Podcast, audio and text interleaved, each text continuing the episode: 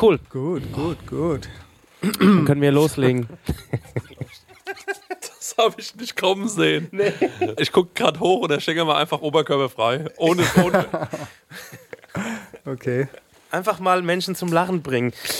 Da hat so, da hat, so direkt gefeiert. Ja, sieht halt auch einfach so aus, als würde ich mir irgend so ein Ja. Tissue nehmen oder sowas halt, um untenrum abzuputzen.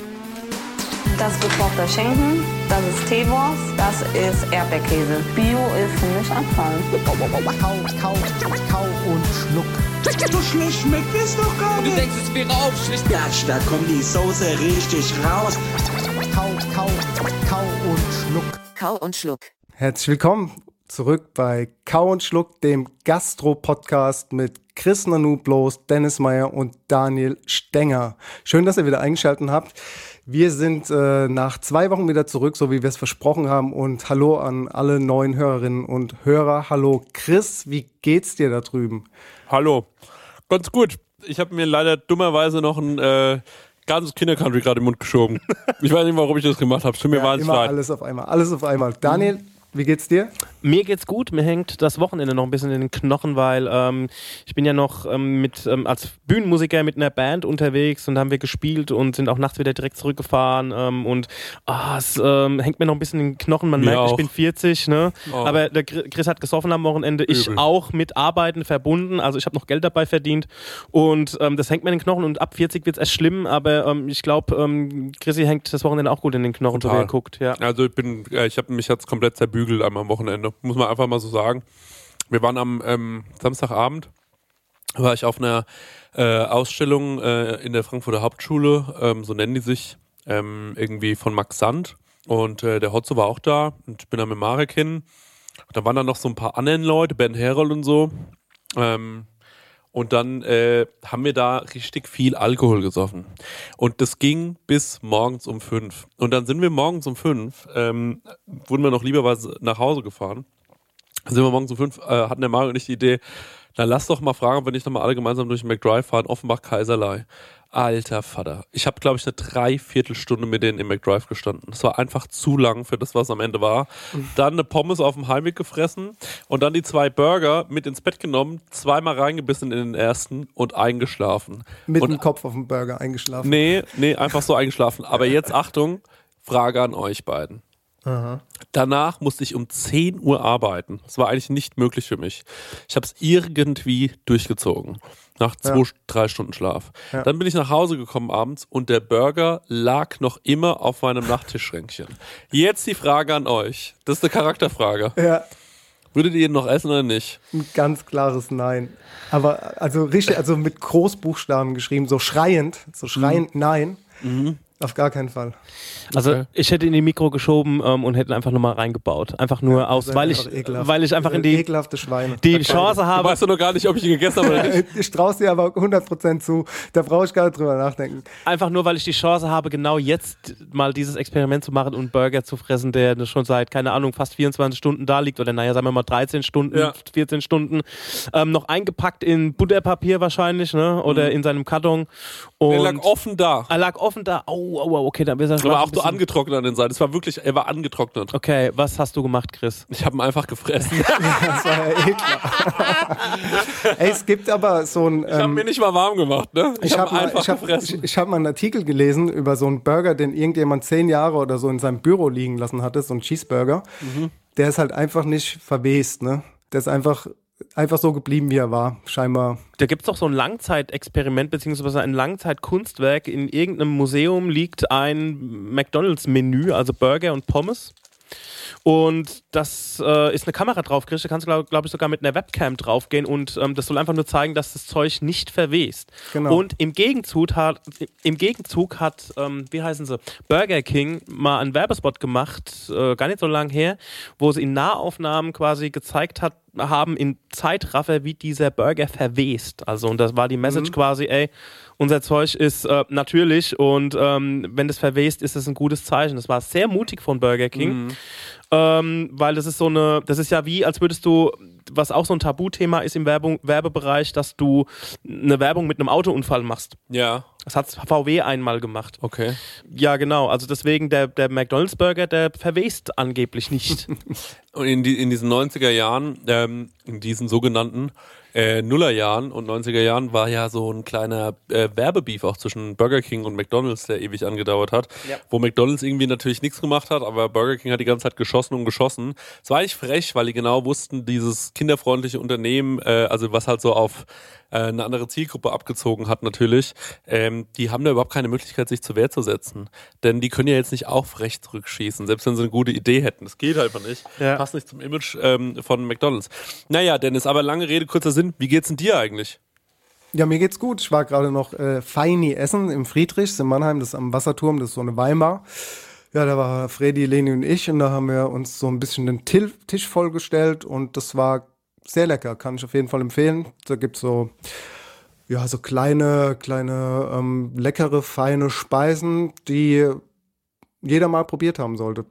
Also man sitzt da auch sehr schön am Wasserturm und äh, das Wetter war natürlich sehr durchwachsen. Also es hat richtig geschüttet, als wir los wollten und dann hat aber die Sonne noch mal ein bisschen geschienen und dann sitzt man da wirklich sehr, sehr schön und das Essen ist gut, es gibt gute Weine.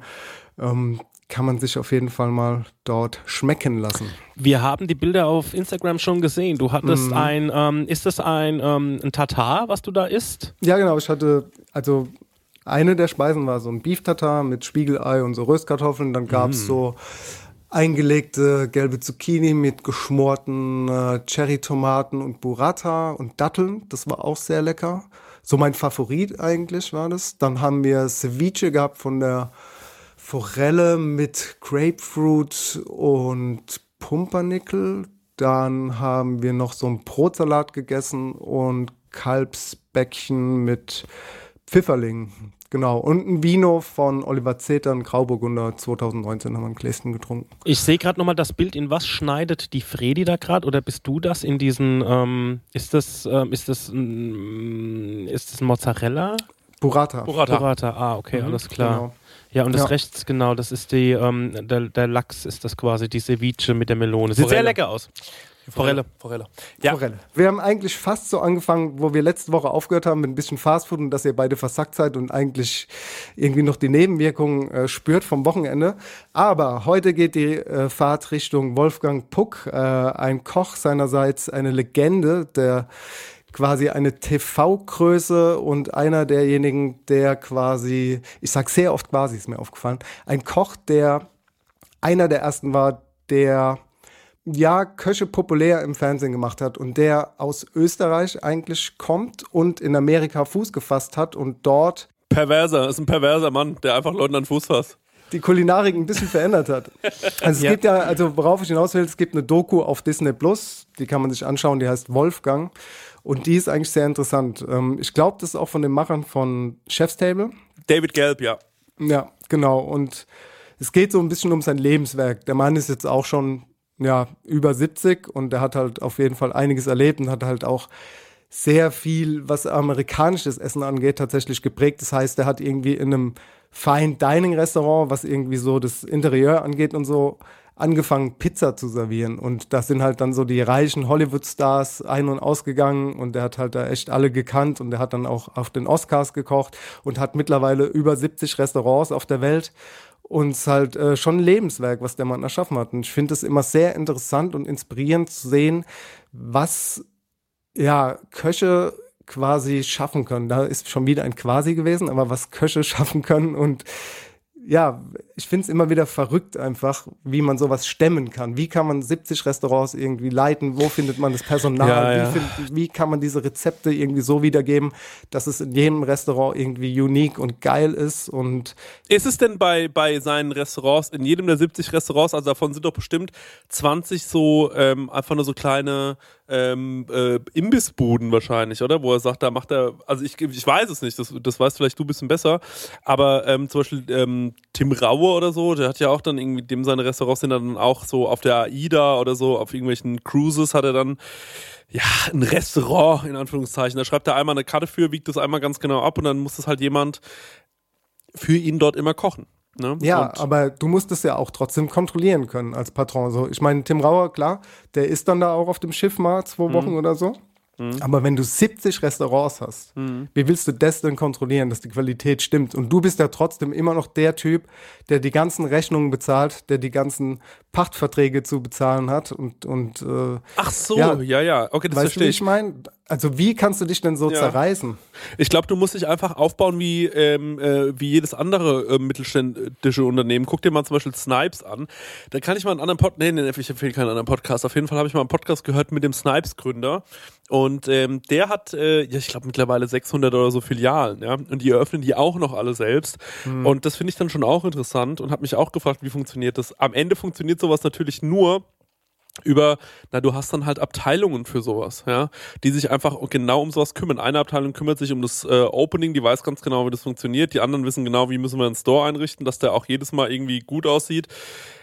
Die, äh, die einrichten halt Restaurants ähm, äh, äh, ein und dafür hat er dann halt seine Leute und der genauso wie der seine ähm, äh, ähm, äh, Betriebsleiter haben, auf die er sich Ja, verlassen na kann. klar, das verstehe ich voll. Ja. Aber ich finde, Schuhe verkaufen und ein Rezept nachzukochen ist ein komplett anderes Thema. Ja. Wenn du jetzt einen Store einrichtest, wo einfach nur ja, Interieur drin ist, das verkauft werden muss, ist ja was anderes, wie wenn du Menschen brauchst, die dir diese Rezepte nachkochen, so dass sie auch schmecken und dass Mhm, sie optisch so rausgehen, wie du das willst, als Patron oder was auch immer, ja. Und Mhm. das ist so, ja, es ist sau schwierig. Ich meine, ich kenne es ja auch.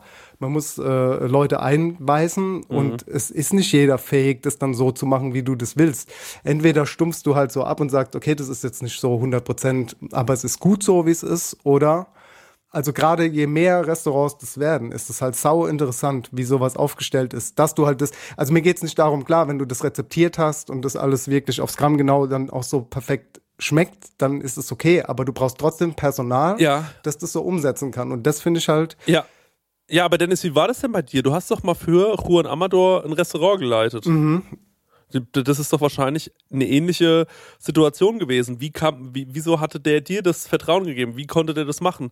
Wie lief das eigentlich ab? Das war ja auch ein Zweitrestaurant, wo es einen Patron gab, der Ja. bekannte. Ja. ja, Ich musste, Entschuldigung, ich musste gerade so lachen, so, weil der, Satz ging so schon ein bisschen vorwurfsvoll. So, ähm, wie konnte er dir das überlassen, Dennis? Das frage ich mich heute Wie hat auch dir die Vertrauen Wie, warum gegeben? hat er mir das Nee, überlassen? nee, aber das ist eine interessante Frage, also, weil da muss, der, ist bei dir vielleicht auch einer angetan, hat gesagt, Mhm. hier, ähm, ich halte jetzt mal meinen Rüssel da rein und guck mal, wie das schmeckt und ähm, du musst da irgendwas anpassen. Also wie war ja, das, das da ist bei eine gute dir? Frage. Ich glaube, man erkennt einfach Leute, die Talent haben, jetzt so blöd wie es klingt. Also du merkst ja auch so bei Personal, welches fähig ist und wo du irgendwie denkst, okay, den kann ich noch so ein bisschen schleifen und der ist auch ehrgeizig genug, ähm, dann das Ruder an sich zu reißen und hat er Bock drauf. So, das ist, glaube ich, der größte Punkt. Ich meine, ich habe bei ihm halt ja gar nicht so lange gearbeitet in der Drei-Sterne-Küche, aber ich war halt quasi schon erwachsen genug, glaube ich. Also war halt auch nicht mehr der Jüngste, ich war jetzt nicht Anfang 20 oder so und habe halt ähm, danach ja noch äh, eine Sous-Chef-Stelle gehabt und das hat sich halt irgendwie durch Zufall auch einfach ergeben. Und ich denke, er hat da halt irgendwas in mir gesehen, einfach so, dass er gedacht hat, ja, okay, ähm, wir probieren es einfach mal. Und wenn es halt nicht geklappt hätte, dann wäre halt der nächste gekommen, so easy. Und wie, wie lief das denn ab jetzt, also als ihr dann da eröffnet habt? Wie, Mhm. Ja. also war das, waren das am Anfang seine Rezepte oder waren es deine Rezepte oder hieß, hat er gesagt, hör mal zu, ich schreibe dann nur bei Amador drauf, du machst komplett selbst die Karte, aber versuch in meinem Stil zu kochen oder mach deinen eigenen so Kram? kann man das eigentlich, so kann man es eigentlich sehen. Er hat gesagt, so ja, mach du dein Ding. Ich äh, will das einfach nur mal lesen. Mhm. Und natürlich hatte ich da ja auch schon so ähm, diese, diese Rezepte, die ich halt von ihm hatte, da bei Amador und so, da hatten wir schon so eine Linie, wo ich wusste, okay, ich, ich, ich will da jetzt auch nicht irgendwie groß rausschießen und so irgendwie komplett meine eigene Ein Handschrift reinbringen, sondern ich wusste ja schon, okay, so das ist ein Grundfond von ihm, eine Grundsoße oder ähm, die Zutaten mag er gerne und das hat er dann halt einfach abgenickt so. Er hat halt auch schon gesagt, mach so, äh, ich weiß, dass du es kannst und hat es halt einfach schon mir überlassen. So, das war, ah, ja. war dann eigentlich schon ganz geil. Aber ich kann ja noch mal kurz davon erzählen, wie das jetzt zum Beispiel abgelaufen ist, weil er hatte ja auch noch mehrere Restaurants, zum Beispiel in Abu Dhabi. Da waren wir ja auch ähm, und haben für ihn da ein Restaurant aufgemacht ähm, in einem Hotel. Das gibt es mittlerweile nicht mehr.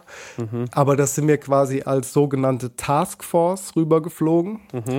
Dort war dann halt äh, der Küchenchef und der Sous-Chef, die waren halt beide auch dort quasi in Mannheim bei uns so als Praktikanten, sage ich mal, Mhm. oder halt als Mitarbeiter, die eingelernt worden sind und waren dann dort äh, quasi als. Von, wo, äh, von woher bekamen die denn? ähm, der eine war aus Frankreich und der andere aus Dänemark. Der ähm, Küchenchef, der damals der Küchenchef im, ähm, in Abu Dhabi war, der hat jetzt auch in Singapur ein Sterne-Restaurant, das Leroy oder Leroy. Warum? Weil da immer leere Räume sind? Boah, das war der Nachname. schlechteste Gag. In der ganzen Kauen-Schluckzeit war das der schlechteste Gag. Ich fand's, ich fand's komisch. Den müssen wir stehen lassen. Ja. Wir lassen ihn einfach so stehen. Du, aber komisch. komisch, komisch, aber das andere komisch. Ich sag das selten, aber es war Seltsames wirklich komisch, komisch. Christian. Seltsames, komisch, ja. Das war wirklich ein komischer Eigentlich Gag. nicht, so, ist eigentlich nicht so dein Level so. ne? Leere Vom- Räume. Und dann war ich so, ja, wegen den leeren Räumen. Und dann habe ich das gesagt und in dem Moment war ich so, oh shit. Es war der schlechteste Gag in der ganzen Kauen-Schluckzeit. Naja, dann gehen wir mal weiter. Dann waren die auf jeden Fall Küchenchef dort und wir sind aus Mannheim rübergeflogen nach Abu Dhabi zwei Wochen Ja. und haben dann dort mit den Mitarbeitern, die die Jungs äh, dort hatten in Abu Dhabi, denen quasi die Rezepte schon wieder ein quasi, ey, ich, hasse dieses ich, seit quasi. du das Immer gesagt hast, höre ich die ganze Zeit drauf, dass du nur noch quasi Ich sagst. sag nur noch quasi. ja. Auf jeden Fall haben wir dort die Leute eingelernt und sind dann nach zwei Wochen wieder heim und dann hat man dort den Menschen vermittelt, wie es zu funktionieren hat. Von daher verstehe ich schon, wie das funktioniert. Aber ich meine, 70 Restaurants ist halt nochmal was anderes. Darauf wollte ich einfach nur hinauf. Wolfgang Puck, wie fandet ihr die Doku? Ähm, ich fand sie, Ich will gerade mal kurz, kennst du das, wenn du manchmal so, du musst dann, äh, du bist dann so eingeschüchtert äh, von deiner eigenen Art zu reden, das habe ich dir gerade richtig angehört, dann hast du auch gesagt, darauf wollte, wollte ich hinauf. Das hast du dann noch gesagt und ich habe dir so richtig angehört, wie du Angst hast, jetzt noch mal quasi zu sagen. Diese Schmach wolltest du dir ersparen, das hast du auch geschafft, herzlichen Glückwunsch. Ja, Danke ähm, dir. Aber noch mal ganz kurz zu diesem Abu Dhabi-Thema. Ähm, äh, Gibt es das Restaurant noch? Nee. Nee. Weil er gemerkt hat, ach scheiße, ich verdiene ja mein Hauptgeld mit Alkohol und da darf man gar nichts saufen? ja, also Aber jedes den- Mal, wenn ich den- höre, aber es gibt westlichen- dem, es gab in, dieser, in diesem Hotel, war es erlaubt, Alkohol zu trinken, weil da war nämlich so eine Bar, da waren wir dann abends halt immer noch nach Feierabend. Ja. Und äh, da stand auch, auch auf einmal David Getter neben mir. Das war auch witzig. Der hat da auch irgendwo gespielt. Okay. Nee, die haben da so spezielle Regung, Regelungen. Du darfst nur nicht auf der Straße, in den Hotels geht's. Spezielle Regungen habe ich auch. Alles gut. Regungen. Bewegungen. Naja, Ähm, äh, ja. Du wolltest noch was sagen, ja? Ja, nee, ich wollte gerade auf ähm, die ähm, auf diese Wolfgang Puck Doku äh, eingehen, aber ich glaube, das können wir ab der ab dem zweiten Drittel machen. Aha. Und ähm, das war als kleiner Cliffhanger mal wieder und ähm, genau, würden wir mal ein paar Songs auf die Playlist packen. Ich würde mal anfangen, ja, mit äh, Fischer Just Feels Tight. Der hat innerhalb von nicht mal 24 Stunden über eine Million Klicks gehabt auf das Lied. Wahnsinn. Ich wünsche mir Radar von Noah Slee. Ich wünsche mir Some Might Say von Oasis. Sehr geil, sehr sehr geil. Das wusste ich. Gott, Jetzt einer, lieb ich. einer hört Stecker. So. Ah. Ähm, dann hören wir das gleich wieder, Leute. Tschüss. Tschüss. Bis gleich. Ein wunderschöner Abend. Und was machen wir jetzt damit? Hm, Ich weiß, ein nettes kleines Restaurant. Berühmt für seine Lasagne, hm? Eine Kreation des Hauses? Mhm, mit frischem Hackfleisch, Lasagneblätter, zwei feine Soßen, Parmesan. Ich nehme die Lasagne für zwei. So, Wollen Sie sich nicht zu mir setzen? und Ihr Mann? Steig ein, ich will dir was zeigen. Ah. Den Ort, an dem sich meine Leute rumtreiben. Ich hänge bei Stenger im Studio ab und wir podcasten krass mit dem Dennis. D zu dem M. Das sind auch die Initialien einer sehr berühmten Drogeriekette. Aber pass mal, ähm, ja, okay. Also, das Witzige ist ja, dass du eigentlich wirklich rappen kannst und dass das in dem Podcast immer genau. so immer so dass du tue, als ob, genau. Ja, ich tue immer so, als ob. Es gibt Ja. bestimmt Leute, die schneiden alle deine Raps zusammen und Ja. schicken dir dann irgendwann so eine Platte. so Genau, auf das fände ich aber richtig krass. Ich liebe einfach so zu freestylen, wie ich es gerade eben gemacht habe. Yo, ich komme in den Club und ich. Das Ding ist, ich glaube, ich könnte gar nicht mehr richtig freestylen, weil Ja. ich das viel lieber mache. Ich finde, ein guter Freestyle ist nicht so viel wert wie so einer. Ähm, aber ja, Dennis, du, wir haben dich ein bisschen unterbrochen. Du wolltest quasi von Ja, der ähm, Doku erzählen, die du geschaut hast und die du uns dann auch empfohlen hast. Ich hatte sie natürlich schon längst geguckt. Ich bin ja, Ja. begeisterter Disney Plus Kunde. Das ist keine Werbung. Könnte genauso gut bei Amazon laufen. Und ähm, deswegen habe ich es mir auch direkt geschossen. Und äh, du hast vollkommen recht, es ist natürlich schon irgendwie eine äh, spezielle Geschichte. Ist auch so ein bisschen die Geschichte von so, naja, wenn man es in Amerika schafft als Europäer. Das ist ja auch so ein bisschen immer diese Sehnsuchtserzählung von ganz vielen deutschen Medien. Das hat man ja auch schon früher immer gehabt mit Arnold Schwarzenegger. Ich glaube, da haben einige ganz vergessen, dass er aus Österreich kam. Das war so wie, einer von uns hat es geschafft. Ne? Ja, ja, ist immer Ja, aber ist ja bei Wolfgang Puck dasselbe, er ist ja auch Österreicher. Ja, Ganz genau, ja, ja. Und ähm, ähm, oder bei Udo, äh, äh, bei Christoph Walz. Christoph Walz ist auch in Österreich geboren, soweit ich weiß. Und ähm, da sagt man auch immer so, ja, ja, ein, ein Deutscher äh, hat einen Oscar gewonnen. Ich denke mir immer so, Leute, irgendwie, ich weiß nicht, ihr habt da wahrscheinlich was nicht mitbekommen. Aber ähm, es ist natürlich eine krasse Geschichte. Ich mag ähm, an David Gelb sowieso immer, wenn er ähm, sowas erzählt, erzählt er das immer auch eine, aus einer persönlichen Ebene auch. Ja, man hat es ja, dann auch so. Ähm, also die Beziehung zu seinem Vater, die war ja wirklich irgendwie, also äh, heute würde man sagen toxisch. Ne? ja, der Stiefvater. Und ähm, ja, schrecklich. Und ähm, da, deswegen ist er ja dann, also wenn es so schlimm zu Hause ist, dass man sagt, ey, fuck it, ich pack mein Zeug und ich komme auch nie wieder zurück, da muss man schon eigentlich so sagen, Stenger hat sich gemeldet. Ja, ich habe mir dazu ein paar Notizen gemacht, da wollte ich gerade mal einsteigen. Und zwar, der hat ja eine sehr traurige Kindheit gehabt, vom Stiefvater irgendwie terrorisiert und ähm, hat sich immer zu Hause in die Küche zur Mama geflüchtet, weil er da irgendwie akzeptiert war und hat dann auch dann Lust gekriegt zu kochen. Und ähm, als er dann so seine erste Lehrstelle bekommen hat, da gibt es in der Doku ein Bild, wo so, ein, wo so Köche dastehen und dann steht so ein Kind da Ja. mit einer Haube, ne, Ja. wo du denkst so, ähm, keine Ahnung, das ist der zehnjährige Junior vom, Ja. ähm, vom Chef oder vom Küchenchef oder sowas, der halt mitmachen darf, aber nee, da war er halt gerade in der Ausbildung und hat irgendwie Kartoffeln geschält bis zum Get-No und Darf ich ähm, dazu noch was sagen? ja, gerne. Ähm, was man dazu noch sagen muss, ist, ähm, fand ich ganz interessant. Denn er hat erzählt, ich habe da mehrfach versucht anzufangen und der hat mich immer wieder weggeschickt. Der hatte keinen Bock mehr auf mich. Und das ist so, da- daran erkennt man so krass, wie die Zeit sich geändert hat. Mhm. Denn heutzutage kannst du, glaube ich, einfach in jedes Restaurant reinlaufen, das es gibt und sagen, ich bin da. Und Ja. dann ist so, Gott sei Dank, zieh dir eine Schürze an. ja, dieses Gott sei Dank stimmt. Ja. Aber er war ja, das, er, er hat doch erzählt, dass er irgendwas falsch gemacht hat. Und daraufhin hat halt der, der Küchenchef gesagt, du bist zu nix zustande, du bist ein Nichtsnutz, verschwinde, ich will dich nicht mehr sehen. Zu einem 14-jährigen Jungen. Und der hat halt gesagt, nee, ich akzeptiere das nicht, ich kann jetzt nicht zurück nach Hause, weil jeder gesagt hat, aus dir wird eh nix. Und dann hat er da eine Woche lang oder so ist er dann wieder dahin gelaufen, jeden Morgen und hat so quasi seine Kochjacke angezogen, hat so getan, als ob nichts wäre. Und die haben dann trotzdem gesagt, nee, hey, verpiss dich so. Und dann hat der Küchenchef dann gesagt, ey, wenn es so wichtig ist, oder der Küchen, äh, der Hoteldirektor hat dann gesagt, wenn es dir so wichtig ist, wir haben noch ein zweites Restaurant, ähm, probier es doch da, ne? Dann ist er dort gelandet. Genau. Aber schon sehr ehrgeizig und halt auch wirklich, er stand doch auch auf dieser Brücke, ja, ähm, kleine Triggerwarnung vielleicht, ähm, und hat halt gesagt so, ja, entweder hier jetzt runter oder ich mache halt weiter und werde erfolgreich. Ja, weil zu Hause haben sie gewartet, also nicht gewartet, aber der Stiefvater hat halt gesagt, ey, du, du bist nichts zu gebrauchen, du kommst in einer Woche oder in einem Monat eh wieder angeschissen, weil du es verbockt hast. Ja. Und dann hat er es ja tatsächlich irgendwie verbockt, wobei das auch ein bisschen gemein von diesem Küchenchef war, weil es einfach damals ähm, noch ähm, einen Kanickel-Fangschlag gab einfach und wurdest einfach rausgeschmissen. Und jetzt steht er da zwischen den, zwischen den Stühlen, zu Hause sagen sie, ey, du taugst nichts, in der Küche sagen sie, du taugst nichts und da war er einfach so, ähm, ja, ist einfach auf der Stelle stehen geblieben, hat gesagt, hier, ich will das aber machen, ich will das aber machen. Und äh, wie du schon sagst, ist er dann in das andere Hotel gekommen und da ging es dann auch so langsam bergauf und ähm, irgendwann sind dann französische Köche bei denen aufgeschlagen, die so eine Woche dran gekocht haben, hat halt gemerkt, ey,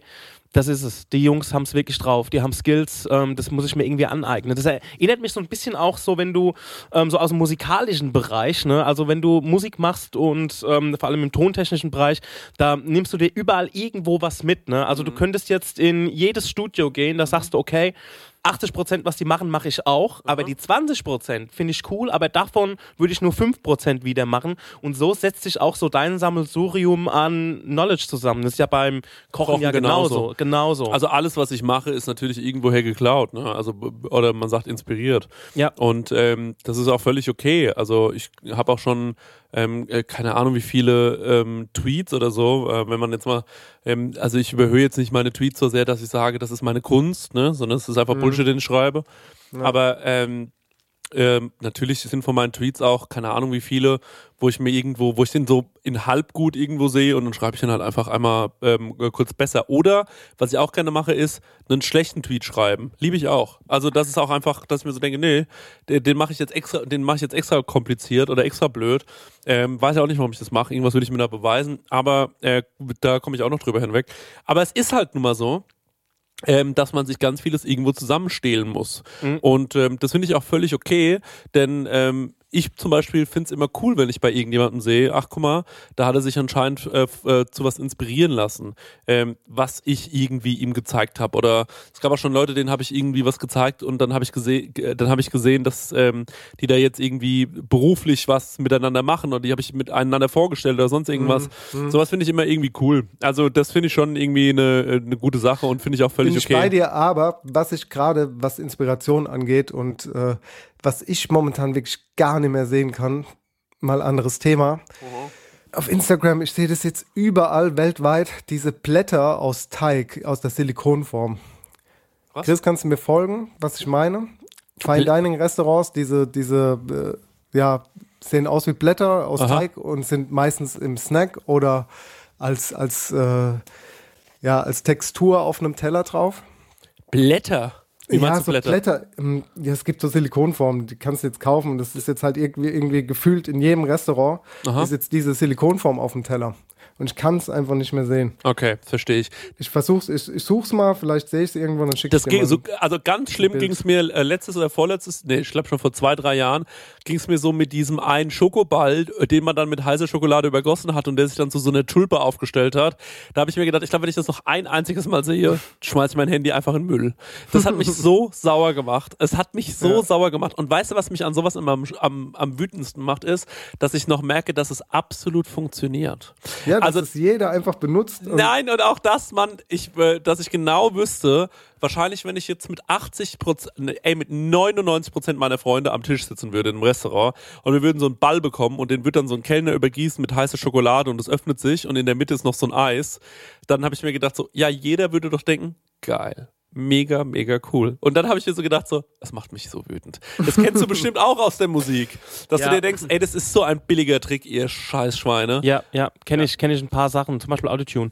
ähm, ja, genau, nochmal zum, ähm, oder, oder, was mir noch aufgefallen ist, so bei den Instagramern, so dieses, wie heißt das, Büschelgras? Nee, wie heißt das, so dieses Pampa Pampas. Genau, ja, ja, Das ist auch ähm, zum Glück auf dem absteigenden Ast schon wieder. Der Marek hat erzählt zu Pampas, gerade schon, ich bin kann dir Der Marek hat erzählt zu Pampas Gras, dass geil. das früher ein, ähm, ein Symbol war, was man sich fürs Haus gestellt hat, um zu signalisieren, dass man swingt.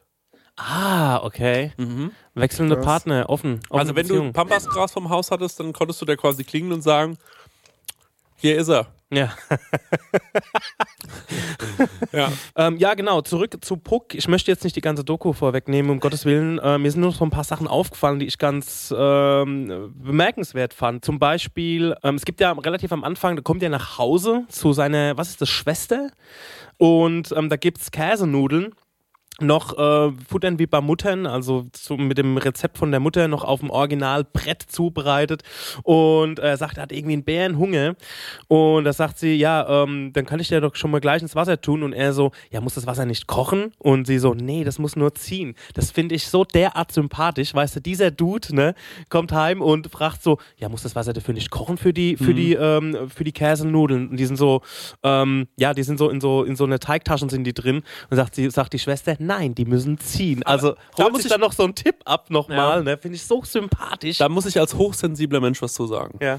Und zwar habe ich diese Doku angeschaut und ich habe zwischen seiner Schwester und ihm gemerkt, da gibt es keine Verbindung mehr. Also mhm. es hat sich so angefühlt, als hätten die beiden nicht wirklich einen Kontakt miteinander, sondern als hätten die so vor kurzem irgendwie wieder Kontakt miteinander aufgenommen. Es wirkte für mich total unterkühlt, das Verhältnis. Da gab es auch eine Szene, ähm, wo sie versucht haben, ihn zu erreichen. Das war noch ähm, vor Zeiten von ja. ähm, irgendwelchen ähm, schnellen Messenger-Diensten, weil die Uroma oder die Oma im Sterben lag. Und er war einfach auf und davon, verschwunden irgendwo in der Walachei in Frankreich, weil er da voll im Tunnel mit Kochen war.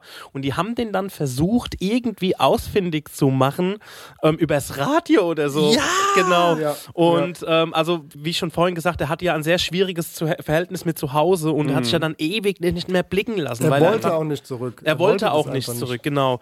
Und das könnte natürlich, was der Chris gesagt hat, da vielleicht anschließen, dass da noch, ähm, noch viel Unausgesprochenes ist, war vielleicht, keine Ahnung, steckt man nicht drin, aber jetzt, wo du es sagst, kann natürlich der Fall sein. Ist mir jetzt gar nicht aufgefallen, mich fand es nur mit den Käsenudeln und mit dem siedenden bzw. nicht kochenden Wasser sehr lustig. Dann, vorhin auch schon angesprochen, er war ja so der erste Popstar unter den Köchen, also vor ihm war die Küche oder der Koch unsichtbar. Da wusste, okay, wusste man als Gast, okay, der Restaurantbesitzer ist der oder die. Da muss ich Genau, aber, da genau. muss ich Ja, glaube, da- wir wollen dasselbe sagen. ich, ja, Ja. was Ja. wolltest du sagen? Ähm, Naja, es ging ja, es geht ja auch darum in der Doku, wir wollen jetzt nicht so viel spoilern, guckt euch das auf jeden Fall an, aber wenn ihr nicht, also es kann sein, dass der eine oder andere Spoiler dabei ist, dann müsst ihr jetzt vielleicht abschalten. Es gibt einen Restaurantbesitzer, wo Wolfgang Puck gekocht hat und der hat sich halt übelst in den Vordergrund gestellt. Das war so ein shabby Schuppen von dem Cousin von dem Drei-Sterne-Restaurant aus Frankreich oder so. Und das war in Los Angeles, glaube ich, ne? Kann es sein? Und der hat halt hier so einen auf, ja Mann, ich, das ist mein Restaurant und ich bin der Boss hier und so, das ist meine Küche, ich habe das hier so nach vorne gebracht. aber was für ein geiler Typ. Der Typ, der Restaurantbesitzer, Ja. ja, so voll Mafia-Style, finde ich.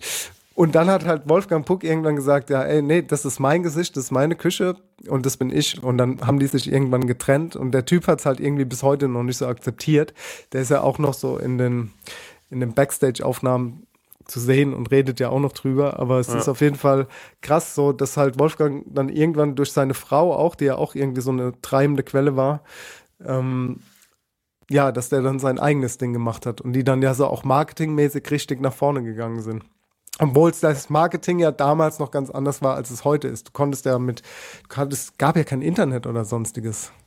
Ja, stimmt. Also das lief dann wirklich noch über auch Mund-zu-Mund-Propaganda und ähm, ja, vielleicht halt auch über die Stars, die bei ihm außen eingegangen sind. Ähm, was er natürlich auch noch nach vorne gebracht hat, ist ähm, das Konzept der offenen Küche. Also das gab es vorher auch in der Form, ähm, vielleicht zufällig, aber nicht so forciert, wie es Also ich sag mal so, bei ihm, das, äh, das wird natürlich dann alles immer so, äh, das kann man dann immer so schön erzählen bei so, in so einer Doku, aber das Ding ist natürlich, wir, also ich bin der Meinung, Paul Bocuse äh, ähm, war ähm, zu jener Zeit auch schon ein, ein großartiger und bekannter Koch. Ja. ähm, und Ja, auch ein Eckhard Witzigmann war zu der Zeit auch schon ein großartiger und bekannter Koch. Ich glaube, natürlich ist es ähm, schöner, das so zu erzählen, aber ähm, es gab, glaube ich, in jedem Land so einen, aber man merkt halt, wenn so eine Story von Amis erzählt ist, dann sagen die, Ja. der hat das so, ähm, äh, der hat es groß gemacht und ich glaube, da können die Franzosen nur müde drüber lächeln. Aber ich find's Ja. gut, dass die das so erzählen, so finde ich schön, dass die dem sein äh, Leben da so ähm, äh, abkulten und so, aber natürlich ein Paul Bocuse, also der ist ja ähm, äh, die Stern, äh, die, äh, die, die, ja der Star ähm, der französischen Küche und natürlich hat der damals schon, äh, war der damals schon ein sch- schillerndes Licht. Kann natürlich sein, dass in den USA, die haben ja auch eine ganz andere Esskultur Ja. natürlich, ähm, dass es da eben nicht der Fall war, dass man äh, die Köche so gewertschätzt hat und so. Ähm, und ich meine auch bis heute, du, immer wenn ich mit Leuten rede, die in den USA essen gehen, äh, ich höre immer wieder Geschichten, wo sie sagen, ey, es war mega und es gibt dort halt genauso viel auch Essen, wo man so sagt, ey, das kann ich nicht verstehen, dass die das so gerne essen. Du hast mir vorhin von einem Hotdog-Laden erzählt zum Beispiel. Nathans, ja. Ja, wo du auch gemeint hast, Alter, das war so egal, ich kann nicht Ja. verstehen, wie sich das durchgesetzt hat. Das war mega egal. Also Nathans ist so ähm, in, ich weiß nicht, in Amerika the world famous ähm, Hotdog. Ja. Und der ist, ähm, also das Hauptquartier ist auf Coney Island, New York. Und da sind wir sogar rübergefahren, aber auch um halt, ähm, das ist da, wo so ein Rummelplatz ist und äh, Strandpromenade Ja. und so. Ja. Und da ist auch immer der Nathan's World famous Hotdog Eating Competition, Mhm. Hotdog-Wettfressen, wo einer irgendwie 68, also der Ko- Rekord liegt irgendwie bei 68 bei den Männern und bei, keine Ahnung, 40, 41 bei den Frauen. Und da haben wir ewig auf das fucking Hotdog gewartet. Also es war Mhm. auch ein Riesenandrang und es war einfach so egal. Das war so, ey, das kriege ich auch beim Ikea so, ne? Mhm. Aber äh, natürlich haben die das halt abgekultet, ne? Und ähm, wir haben es mal probiert und das hätte ja auch ähm, die, ähm, ja, Offenbarung sein können. Genau, aber es war es halt nicht, mein Gott. Aber jetzt, wo du es gerade sagst, wegen dieser Doku, das habe ich mich auch gefragt. Ja. Ich so, okay, Wolfgang Puck, ähm, mehr Culpa habe ich schon einmal gehört, ne? Aber für mich ist da ja, also frage mich, was ist eigentlich mit Paul Bocuse, während ich die Doku gesehen habe, ne? Mhm. Weil bei den Amis wird ja auch immer, ähm, also wirklich, wenn sowas kommt, wirklich einfach, ähm, wir haben den größten, wir haben ähm, die dicksten Karren, wir haben äh, die meiste Kohle und wir sind einfach die richesten und wir haben sowieso den längsten und so. Klar wird es da auf einem anderen Level nochmal abgekultet, ne? Also was ich an dem Laden äh, interessant fand, denn ähm, um, Spargo. Genau, um mal kurz zu einem Restaurant zu kommen, weil ähm, ich finde, ein Restaurant ähm, ich finde das Essen wichtig, versteht mich nicht falsch, aber wenn ich mir jetzt so dieses Restaurant angucke, von ähm, äh, dieses Bargo angeschaut habe ähm, und ich habe das Essen gesehen, dann würde ich mir sagen, ja doch, das Essen könnte ich, glaube ich, äh, einigermaßen nachkochen heute. Ne? Also ich könnte mir das, mhm. ich könnte mir das äh, einmal, du könntest mir das einmal angucken und dann würde ich das wahrscheinlich einigermaßen hinbekommen. So und ähm, vielleicht zwei, drei äh, Fehlerchen am Anfang, aber das würde ich ausbügeln und irgendwann schmeckt mein Essen vielleicht fast genauso wie im Spargo. Aber was und das ist, das ist, glaube ich, äh, die größte ähm, äh, äh, Königsdisziplin ist, ähm, wenn du am Ende in diesen Laden reingeschaut, es gab ja Videoaufnahmen davon, ähm, was da für ein buntes Treiben war. Und ich finde, diese Atmosphäre herzustellen in einem Restaurant, ähm, ja. das zu schaffen, das ist die Königsdisziplin. Und wenn ich darüber nachdenke, mich selbstständig zu machen, ähm, dann denke ich immer wieder, habe ich davor Angst. Ich habe nicht davor Angst, dass mein Essen nicht schmeckt. Ich weiß, das kann ich. Ich habe nicht davor Angst, dass ich beschissen beschissene Getränke habe, ne? Weil ähm, das kriege ich auch hin. So, ne? Ähm, ich habe immer nur Angst, dass ich mir denke, das scha schaffe ich es, eine Umgebung zu schaffen, eine räumliche, die die Leute abholt, dass dort diese ja, naja, die gewisse Atmosphäre entsteht. Mhm. Manchmal ist man in einem Laden und man denkt sich, this is the place. Und manchmal ist man im Laden und denkt sich so, ja, ganz cool, aber irgendwie ist es mir hier zu kühl, es ist mir zu hell, es ist mir zu dunkel. Und manchmal ist man wo und dann denkt sich einfach nur, this is it. Und jetzt würde mich mal interessieren von euch, wo war dieses, wo hattet ihr dieses Gefühl mal, dass ihr euch gedacht habt, dass ihr in einem Restaurant oder in einer Bar gesessen habt und euch gedacht habt, meine Güte, hier holt es mich gerade komplett ab. Wenn ihr noch ein bisschen braucht zum Überlegen und ich gehe davon aus, dann ähm, werde ich mal ganz kurz vielleicht ein bisschen ähm, anfangen. Ich gebe euch mal direkt eine Sache mit. Und zwar, ich war einmal in Paris im Restaurant Anima. Und ähm, da habe ich hier schon ein paar Mal drüber gesprochen. Ab und zu schicken mir übrigens Hörerinnen ähm, Bilder und sagen, hey, ich bin gerade da, die Pizza ist super, das ist super, das Tiramisu ist super. Du warst auch da, du hast auch dort gegessen? Richtig. Stimmt. Und der, ähm, der Dude, den du kennst, wusste schon Bescheid, dass wir kommen ja, werden und genau. hat uns ähm, so eine, naja. äh, hat uns was zusammengebaut. Das ist ja wohl klar, dass ich ja Bescheid sage, wenn ich weiß, dass du da hingehst. So, und ähm, äh, da muss ich sagen, in, an diesem Abend, in diesem Restaurant, an diesem Tisch, an dem wir saßen, hat alles gestimmt. Der Vibe war perfekt. Ich weiß auch nicht, ob man das nochmal wiederholen könnte, wenn ich da nochmal reingehen würde. Dann war ich einmal im Best in Kopenhagen. Das ist ein Laden, die machen auch Pizza. Ich komme rein, der Laden war gestoppte voll und die haben, also es war, der war auch nicht klein, das war ein riesengroßer Laden. Die sind äh, super bekannt für ihre Mozzarella und für ihre Pizza.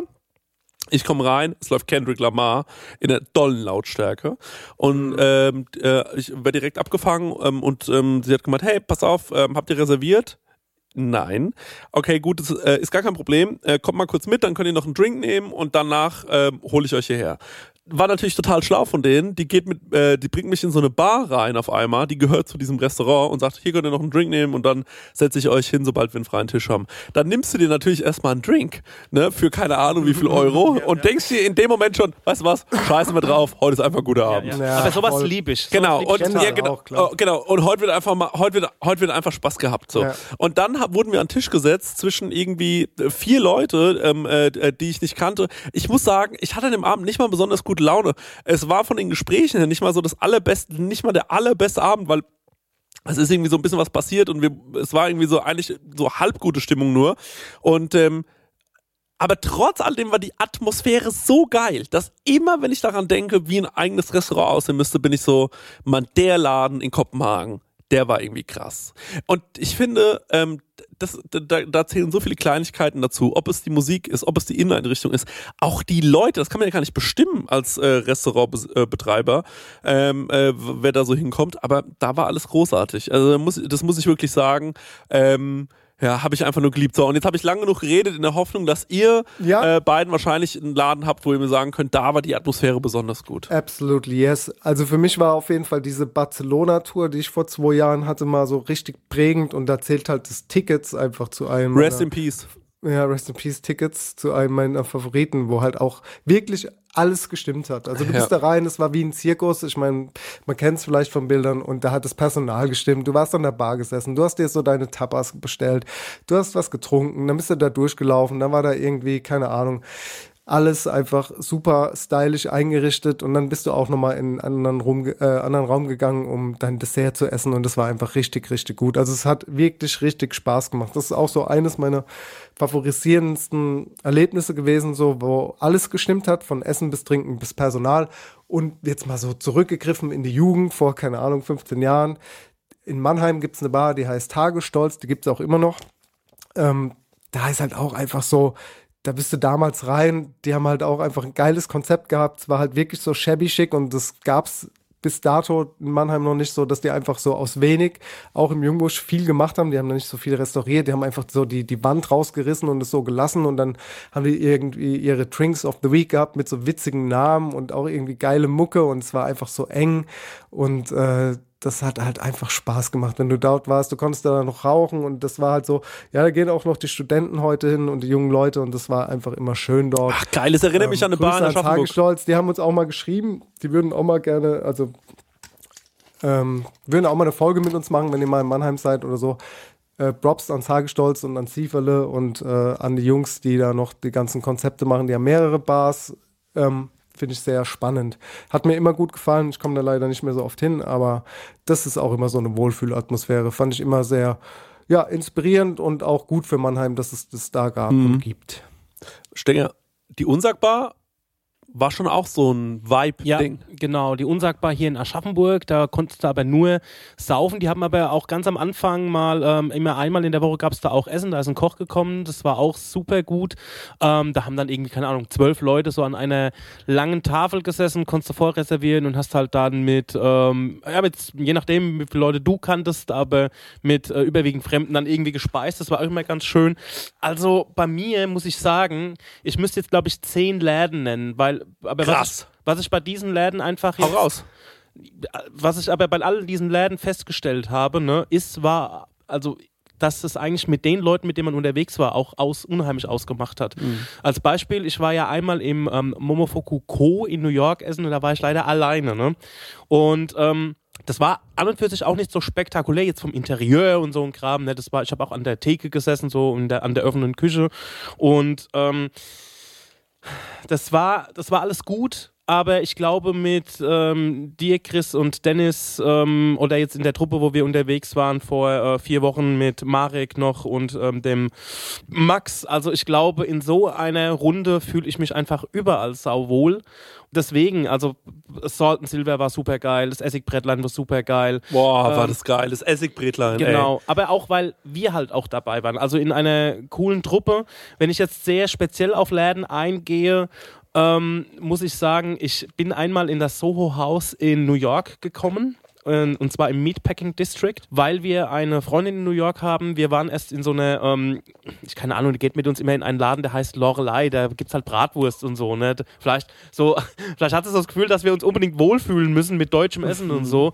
Und ähm, da haben wir dann so da gesessen und haben irgendwie, war der Tisch scheiße und ähm, bevor die jetzt die Bestellung aufnehmen konnten, hat es auf einmal gesagt, um, we can also go into to the Soho House, it's just around the corner.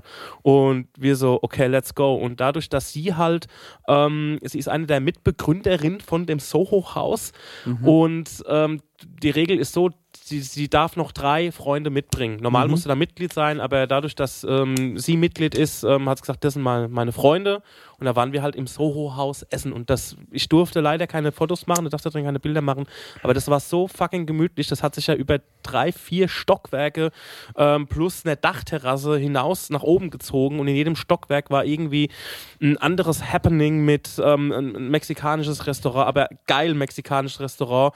Dann hatten wir irgendwie ähm, so, ich sag mal, so Food wie im Union hatten wir dann dort, so konntest du Spare Ribs futtern oder saugute Pasta und, aber du hast halt in so schweren Sesseln gesessen und ähm, es war einfach so alles so muckelig, es hat ein Kamin gebrannt, ähm, es war ähm, alles so in Rot getaucht, schwere Vorhänge, da habe ich so ja sogar ein Interview mit ihr gemacht im Soho-Haus, ähm, könnt ihr auf Couchlook Patreon nachhören. Und ähm, das war für mich so ein Erlebnis, wo ich mir gedacht habe. Digga, hier kommt nicht jeder rein. Hier kommt einfach nicht jeder rein. Und ähm, wenn ich Soho House Berlin sah, da werde ich manchmal ausgelacht, so, ne? Äh, wollte ich gerade sagen, weil ich war schon im Sohaus Berlin und äh, äh, ja. Ja, aber New das York ist halt New York ist natürlich was anderes. Ich das meine, ist ganz anderes Das Tor halt, zur ne? Welt. Also Und ich muss sagen, die Preise waren alle super human da drin. Also gut, das kostet natürlich auch irgendwie, keine Ahnung, wie viel tausend Dollar, um da irgendwie Mitglied zu sein, aber da drin war es günstiger als in so einem auf manch Straße, äh, also in, auf der Straße in New York sozusagen, ne? Also Was ist denn das Konzept vom Soho-Haus? Ich habe das nur, also ich war, ich war da mal eingeladen äh, auf einem Event ähm, und äh, deswegen habe ich, da habe ich weder was bezahlt noch sonst. Ich, äh, ich war da halt, aber ich, ich weiß nur, dass das wohl irgendwie so, so ein exklusiver Club ist und ähm, Ja. wie, wie läuft das ab? Ich glaube, das läuft so ab, du bist, musst halt ein Kunstschaffender, ein Kreativer sein Check. Und kannst ähm, dich dort dann bewerben und ich glaube, du brauchst einen Leumund, also jemand, der dann sagt, ey, der ist cool, ähm, der kann rein. Ist ja wie Clubhouse. Eigentlich ist es wie Clubhouse, nur in echt. Ja, und du Okay, wirst nicht die ganze Zeit zugelabert. Ähm, ja, aber auf jeden Fall ist das ist im Kern, würde ich fast sagen, vielleicht noch zwei, drei Bedingungen mehr, ähm, aber so sind die ähm, Statuten. Und dann gibt es zwei verschiedene Mitgliedschaften. Einmal für das Haus, äh, keine Ahnung, so Haus Berlin oder sowas, oder dass du nur ins Eins kannst. Und dann gibt es irgendwie noch ähm, eine Mitgliedschaft für weltweit. Und das, äh, die Mitgliedschaft kostet Geld. Kostet Geld, ja. Und das ähm, Zimmer kostet dann auch nochmal Geld. Ich glaube, da kriegst du vielleicht einen besseren Deal oder so. Ah, clever. Also gut, es gibt das in so Soho-Haus, also in diesem Hotel kann jeder pennen. Das ist egal. ja? Da kann jeder pennen. Nur in das Clubhouse selbst Aha. reinzukommen, musst du entweder Mitglied sein oder du musst jemanden kennen, der dich mitnimmt. Aha. Und ähm, das war zum Beispiel ein besonderer Moment. Und ansonsten ähm, auch geil gibt es in, in Cadaqués, das ist in Spanien, Costa Brava, nicht weit entfernt vom El Bulli.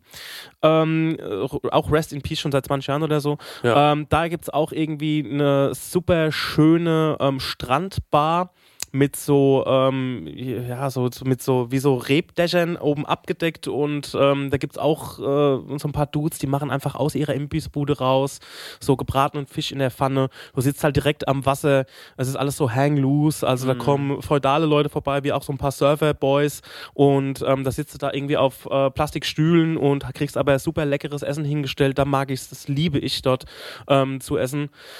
Und ansonsten hat es für mich einfach immer die Gesellschaft ausgemacht, mit der wir unterwegs waren. Und das war in der Regel ihr. So, ne? Also Ja. ganz ehrlich, weil dann das rundet ab, weil, ähm, wie gesagt, dieses Momofoku-Erlebnis, ähm, das war einfach, okay, ich bin stur zu dem Essen, ich kann mich mit keinem austauschen.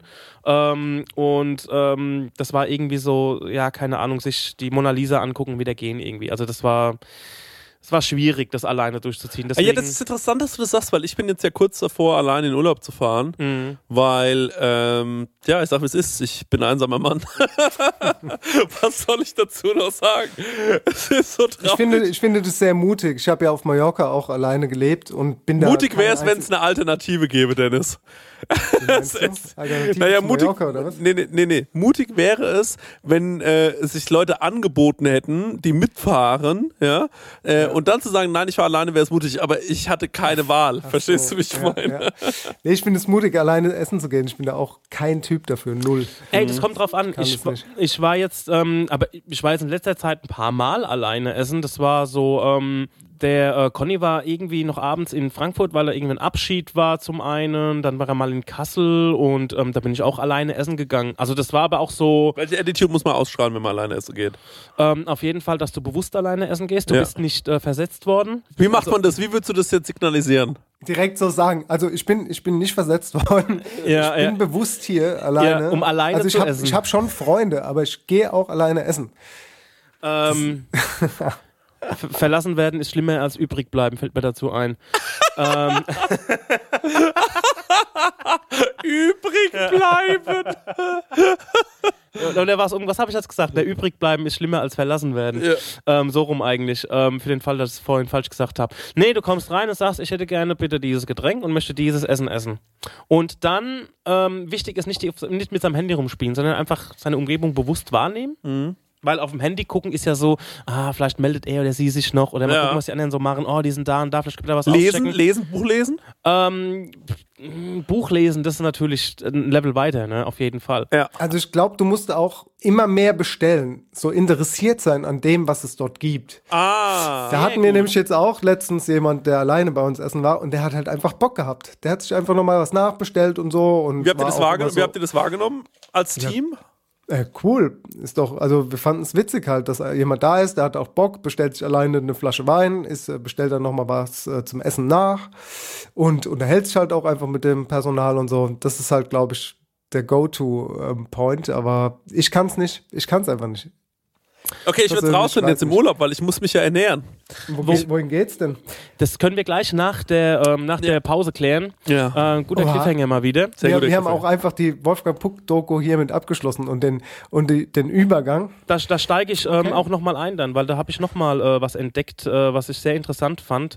Ähm, ich gebe es zu, ich habe auch nur die ersten 20 Minuten gesehen, deswegen äh, keine Angst für unsere Hörer und Hörerinnen, dass wir da in irgendeiner Art und Weise was spoilern.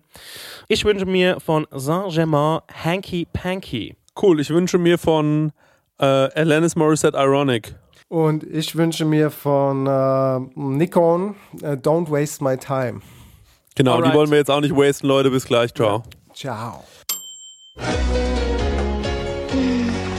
Eine Fünf? Naja, gibst du mir das mal? Rouladen? Ja. Nichts geht über richtige Kohlrouladen mit einer Note von Paprika und Lorbeer. Apropos Note. Willst du auch noch eine? Keine Roulade? Er hat seine Mathearbeit zurück. Gar nicht gut. Willkommen im dritten Drittel von Kau und Schluck. Ähm, wo sind wir gerade stehen geblieben eigentlich? Wir haben nämlich eine kleine Raucherpause gemacht. Wir wollten A nochmal äh, kurz ähm, die Wolfgang Puck. Nein, es ging darum, wo ich in Urlaub hinfahre. Ach, genau, stimmt. Genau, das war der Cliffhanger und ich kann euch sagen, ich weiß noch nicht genau, ganz vorne gerade auf der Liste steht Italien. Direkt nach dem Prosecco Laune Sommerfest, das war ja heute auch ein Ding. Die Karten waren innerhalb eines Vormittags ausverkauft. Unfassbar. Ja. Sehr schön. Und ähm, ja, dann ähm, werde ich quasi einen Tag ähm, nutzen, um mich äh, zu entnüchtern. Und dann werde ich in den Flieger oder ins Auto und ab nach äh, Italien. Ich muss aber meinen Führerschein abgeben. Stimmt, ja. Chrissy ist geblitzt worden, unlängst. Ich mache es aber wahrscheinlich, während wir auf Tour sind, weil der Stenger kann Auto fahren und unser Fotograf auch. Das habe ich extra mit dem abgeklärt, er hat einen Führerschein. er kann auch mal fahren, sehr gut. Perfekt, Ja. perfekt. Ja. Italien ist ein gutes Reiseziel auf jeden Fall. Passt auch voll zu dir. Passt da voll zu dir. Oh! Passt da voll zu dir. Wahnsinnsgag. Sehr schön. Hey, wir sind eigentlich haben wir jetzt sehr lange über die Wolfgang Puck Deko, äh, Doku De- gesprochen, über die Deko bei uns. Doch, über die gucken Und, sie auch ein bisschen. Ja, genau. Wir wollten noch ein bisschen darüber erzählen und eigentlich wollten wir auch so ein bisschen zu absurden Themen bei YouTube, aber ähm, ja, wird Ja, doch, nicht mehr so doch, doch, ich würde eine. Sache noch zu YouTube sagen. Und zwar, du hast ja gesagt, ähm, was guckt ihr euch so an? Und ich habe die letzten Tagen wieder was äh, entdeckt. Ähm, ich glaube auch so ein bisschen durch den Hotz, weil der hat irgendwas gepostet deswegen. Und äh, dann dachte ich mir, naja, das könntest du dir nochmal anschauen. Was ich wirklich empfehlen kann, das habe ich früher als Kind manchmal so wahrgenommen und dachte mir, finde ich irgendwie doof, sehe ich heute ganz anders. Ähm, Alfredissimo. Da kann sich der Stenger bestimmt Ja, noch dran erinnern. Rest und in du? Peace, ne? Ja, Rest in Peace. Ich natürlich. liebe das Gas in die tiefen Teller. Was? Das hatte Biolek äh, hin und wieder gesagt. Ich liebe das Gas, also Ja. weil er gern mit Gas Ja. kocht und die tiefen Teller. Äh, genau. Ja, irgendwie eine äh, kleine ähm, äh, vorabendliche Kochsendung gehabt. War ja auch kein Koch. Ich dachte ja früher immer, der wäre Koch. Er ja gar nicht. Und ähm, der hat so mit Superstars aus Deutschland äh, sich quasi hingestellt und die haben so normale Gerichte gekocht zusammen. Und war wirklich einer der Vorreiter, was Deutschland und Kochfernsehen angeht, glaube ich. Ne? Wie hast du Ja, das ich habe wahrgenommen? das, auch, ich hab das auch früher immer gesehen. Also es war mir auf jeden Fall ein Begriff. Ich hatte auch ein Buch von Eckhard Witzigmann und Alfred Biolek. Ähm, und da war ein prägender Satz, wo Eckhard Witzigmann gesagt hat, mit dieser Karotte koche ich nicht. einfach so, weil die einfach, also wenn's Gemüse, auch wenn's Gemüse nicht gut genug ist, Eckhard Witzigmann hat damit nicht gekocht. Und ja, schade, Al ähm, Alfred Biolek ist ja leider letzte Woche verstorben. Genau. Ähm, war auf jeden Fall ein großartiger Entertainer und wie du schon gesagt hast, das Vorabendprogramm hat er schon damit gefüllt, ja. Also es war ja auch mehr so wie so eine Boulevardsendung. War auch, ne? finde ich, ja genau, war auch so der typische Gastgeber, ne? Hat Ja. sich immer Mhm, nicht ja. so im Vordergrund gespielt, sondern hat schon irgendwie, und ich weiß auch, also was ich an dem so mochte, ist auch einfach, dass er, der war gut an der Fla Flasche, glaube ich. ähm, hat immer ganz gerne so äh, Ja. relativ schnell äh, von den Weinen von der Nahe erzählt. Und ähm, Generation hab, Harald Junke. Und hab mir da ab, ab, äh, zum Thema Harald, hab mir da natürlich die Folge mit meinem absoluten Idol Harald Schmidt angeschaut und ähm, fand ich großartig, muss ich sagen, ja. Ähm, was mir bei dem Alfred Biolek aufgefallen ist, bei dem Konzept, es war eigentlich auch ähm, natürlich Kochen, aber auch viel Talk. Ne? Also ich glaube, auf dem Weg hat er viel über die ähm, Promis und die Menschen, die bei ihm zu Gast waren, rausgefunden. Und was ich auch gerne beobachtet habe, wie dann die Promis und die, ähm, ja, also wie die dann mit den am Herz irgendwie klargekommen sind, ne? Ja. also beim Kochen. Und da muss ich ewig an Uschi Glas denken. Ich, die Folge ist mir besonders irgendwie im Kopf geblieben.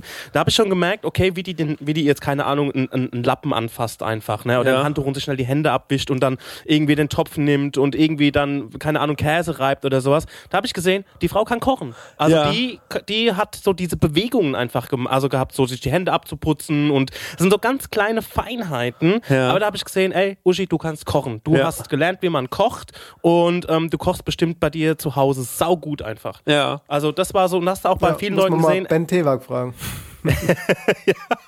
Ja, ähm, nee, aber jetzt, ähm, da konnte man irgendwie einfach sehen, okay, du kannst nicht nur erzählen, du kannst nicht nur schauspielen, sondern du kannst auch irgendwie ähm, geil kochen. Und das hat man auch bei ein paar Leuten gesehen, die halt sagen, ja, okay, ähm, vielleicht gehen sie nach vorne und sagen, ey, ich kann kochen, aber dann hast du halt in ihren Bewegungen gesehen, irgendwie, nee, eigentlich kannst du es nicht. Also das habe ich, das waren so die Feinheiten. Daran kann ich mich bei Alfred Biolek noch sehr gut erinnern.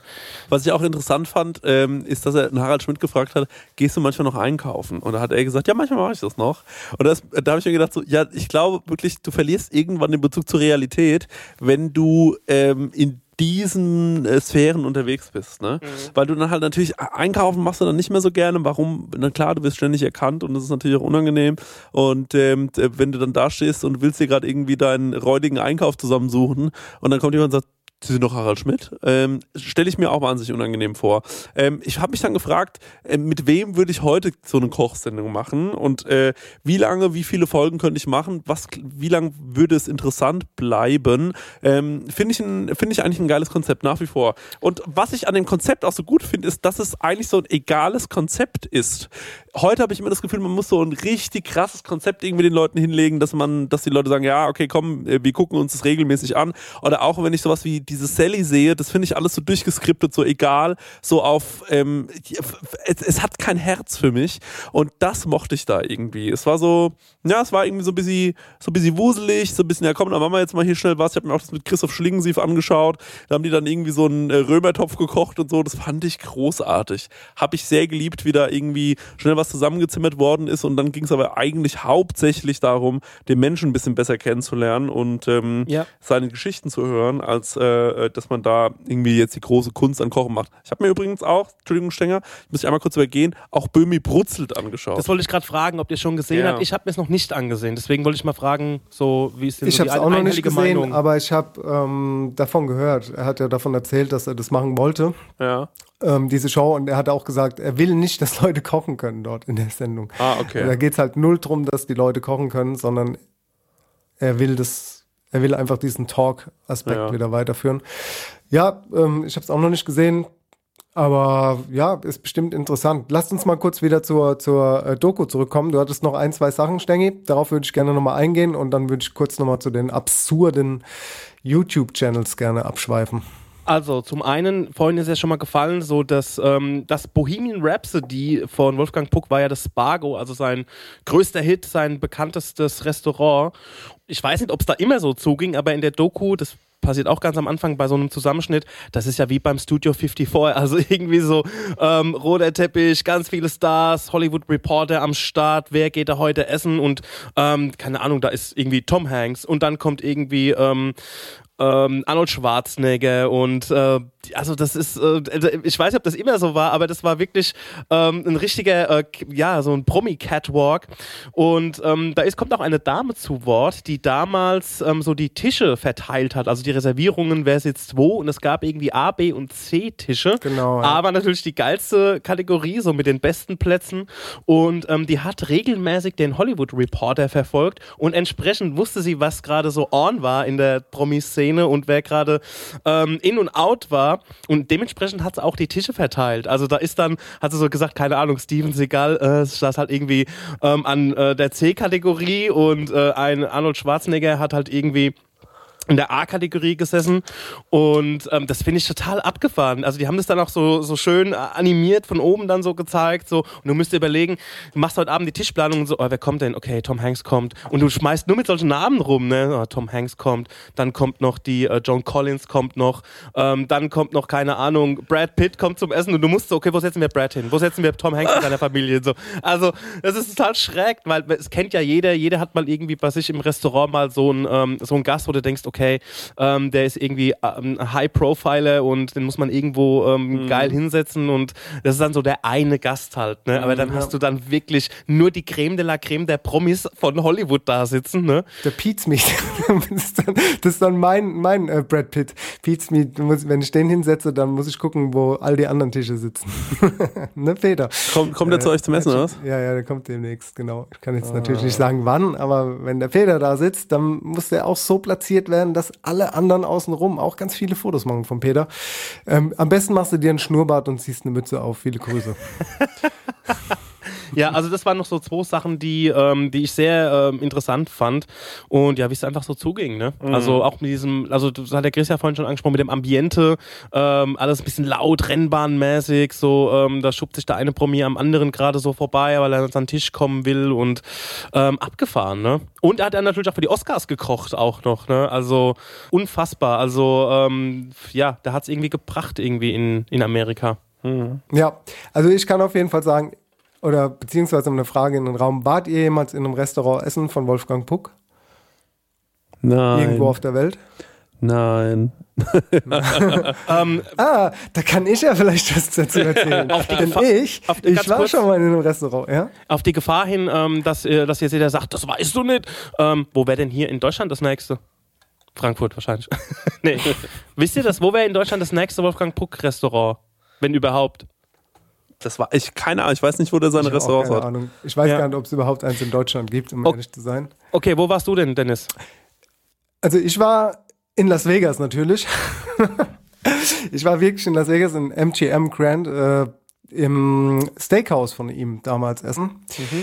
Denn wie ihr wisst, habe ich ja meinen 30. Geburtstag in Las Vegas gefeiert und äh, am Tag nach meinem 30. Geburtstag sind wir mit Hangover ins MGM gegangen und wollten eigentlich zu Joël Robuchon ins Drei-Sterne-Restaurant, das da auch direkt nebendran ist.